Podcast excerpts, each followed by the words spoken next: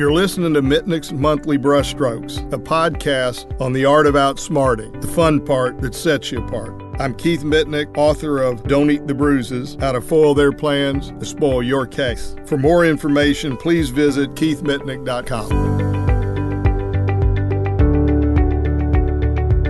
This is Keith Mitnick, and today I want to talk about some issues related to medical malpractice cases. They're very difficult cases for numerous reasons. A lot of people feel I can't get a good doctor for my family because all these suits against doctors, so you have heavy duty bias. Another reason is unlike other cases where everybody knows what the basic rule involved in, you don't speed, you don't run a stop sign, you're reliant on experts to establish what the underlying safety rule is, which is difficult because now you're in a situation where the experts aren't agreeing. And it's easy for the jury to say, my goodness, if they can't agree on what the doctor was supposed to do, I don't want to brand him a malpracticer and hurt his or her career over it. So you've got that aspect of it.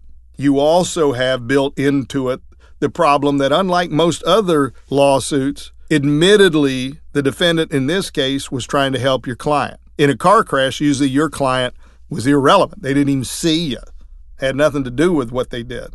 In this case, the doctor's actually admittedly was trying to help. You just said he didn't do his job right in trying to help. So you add these factors in, and they're very difficult cases to try. So I always say the tobacco cases are the hardest cases to try, and a cigarette company case for a smoker because of the machinery of the defense they have. But the hardest case to win is a med mal case for all these reasons. Plus, half the time you're suing Marcus Welby, MD, and come walking in the courtroom, and he's got a lot of sympathy going his way. And people think it's going to destroy his career, and you don't get to tell him he's got a bunch of insurance.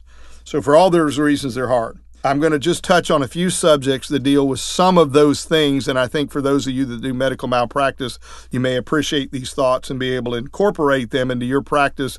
And I'm hopeful and encouraged that they will be of significant benefit. One of them is this concept of the doctor was there to help. It's very important to establish in voir dire and during the trial that this doctor was not doing volunteer work. This was not a situation of someone lending a helping hand. This was a hired hand. Feel the difference? It wasn't a lending hand, it was a hired hand.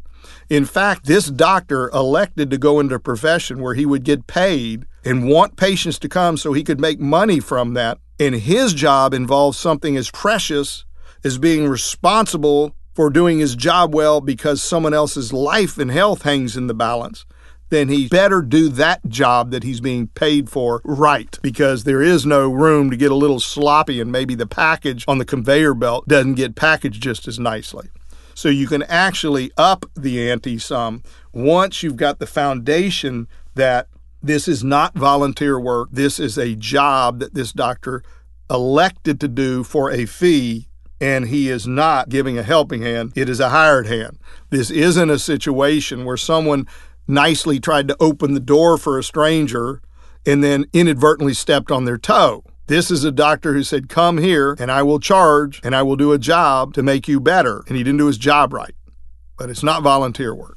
That number one, that concept, which can be worked into jury selection, cross examinations, and closing arguments, and direct examinations of experts, can really establish a major shift in the perspective of the jury that is worthwhile because then you take off that worry list that makes med mal cases so hard that fundamental concern of them saying, goodness gracious, after all, he was trying to help.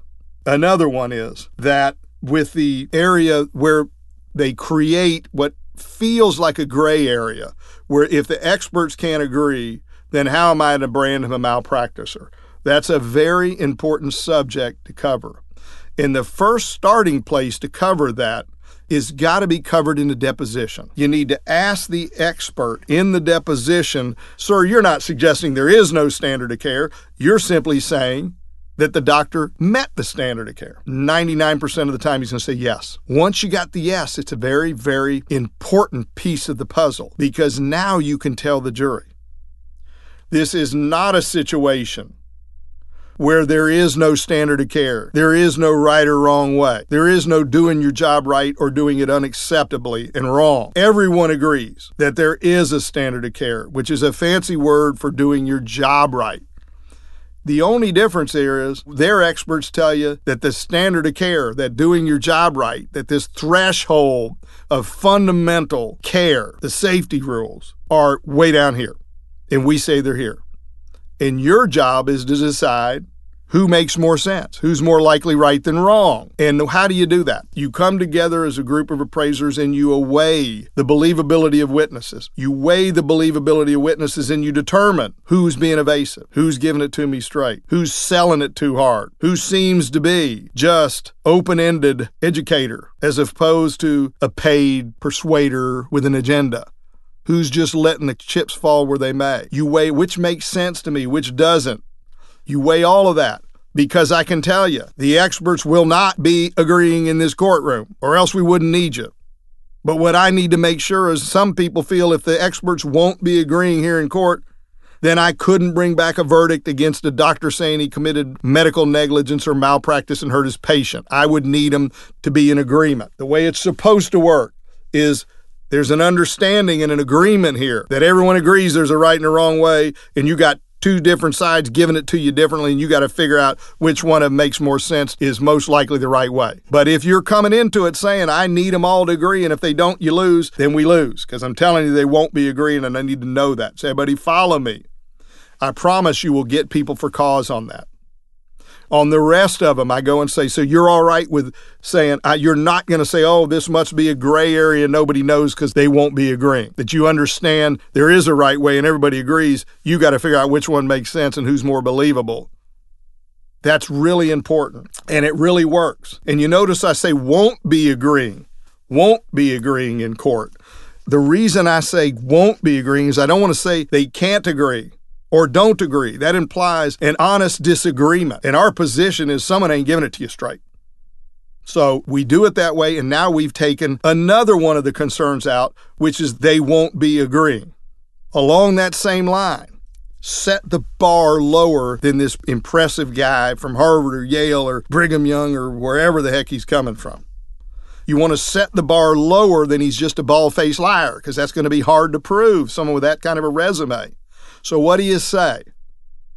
He's a good man or a good lady who's gotten carried away by the competitive spirit or the desire to please the side that handpicked him and hired and is paying him. I don't know which, but I can tell you that doesn't make sense and that isn't accurate. I'm not saying they're a bad person. It's a good person who's gotten carried away by the competitive spirit.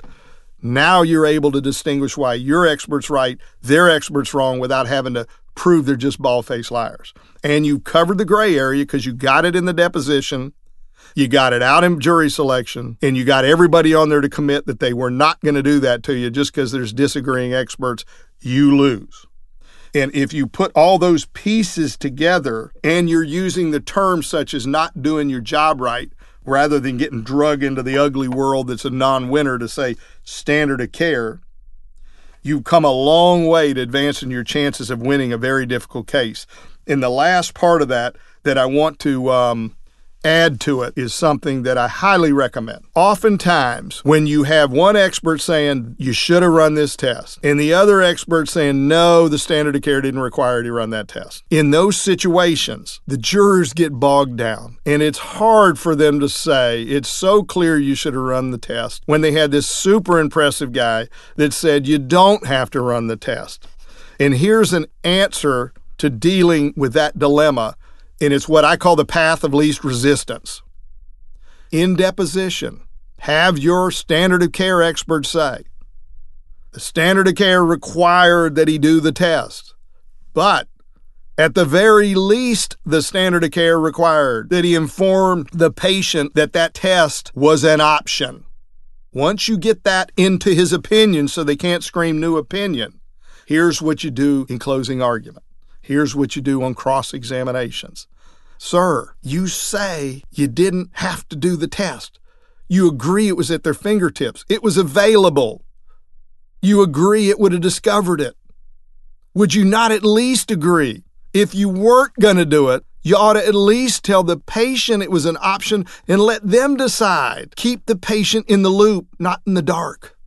Jurors will say, I can tell you from interviewing them, you know, I wasn't so sure you had to do the test. For goodness sake, you should have told the patient. kept him in the in the loop, not in the dark. And I've won cases and heard that from jurors, knowing if I hadn't put that second tier way to win, that I probably would have lost the case. So the keep them in the loop, not in the dark, is another substantial way to try to clear all these hard hurdles in med mal and get justice for your client who's deserving.